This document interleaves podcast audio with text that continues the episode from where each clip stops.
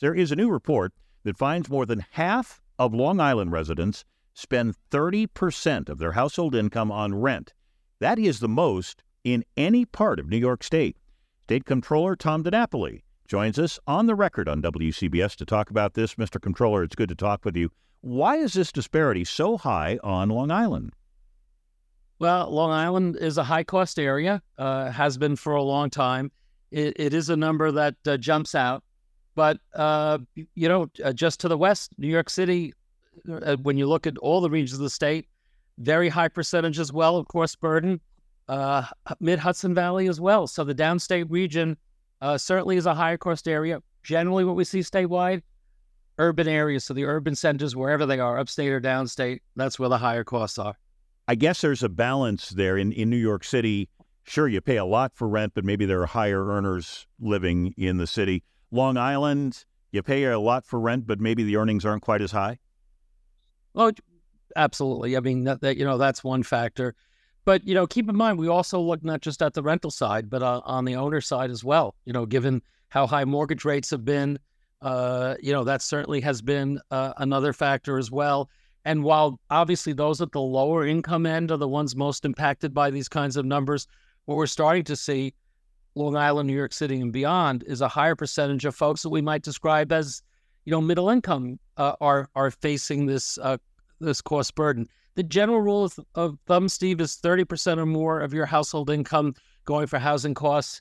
You you are facing a burden. But what we also see for those with a severe burden uh, that's for over 50% of your of your income. That's up to 20% now of New Yorkers. So the numbers are going in the wrong direction. Probably no surprise to most of your listeners. I want to make sure I heard you right. Did you say 20% of New Yorkers pay 50% of their income toward housing? Yeah. Wow. That is a lot. Then you start to worry, I, I guess, about evictions. Are you seeing an increase in evictions? And, and what can be done to prevent New Yorkers from being evicted?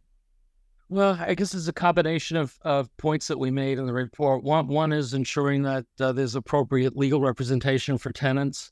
Certainly, looking at the experience of the emergency uh, programs that were in place during the pandemic, the ERAP program as an example, continuing to have those kinds of supports for people who are particularly affected.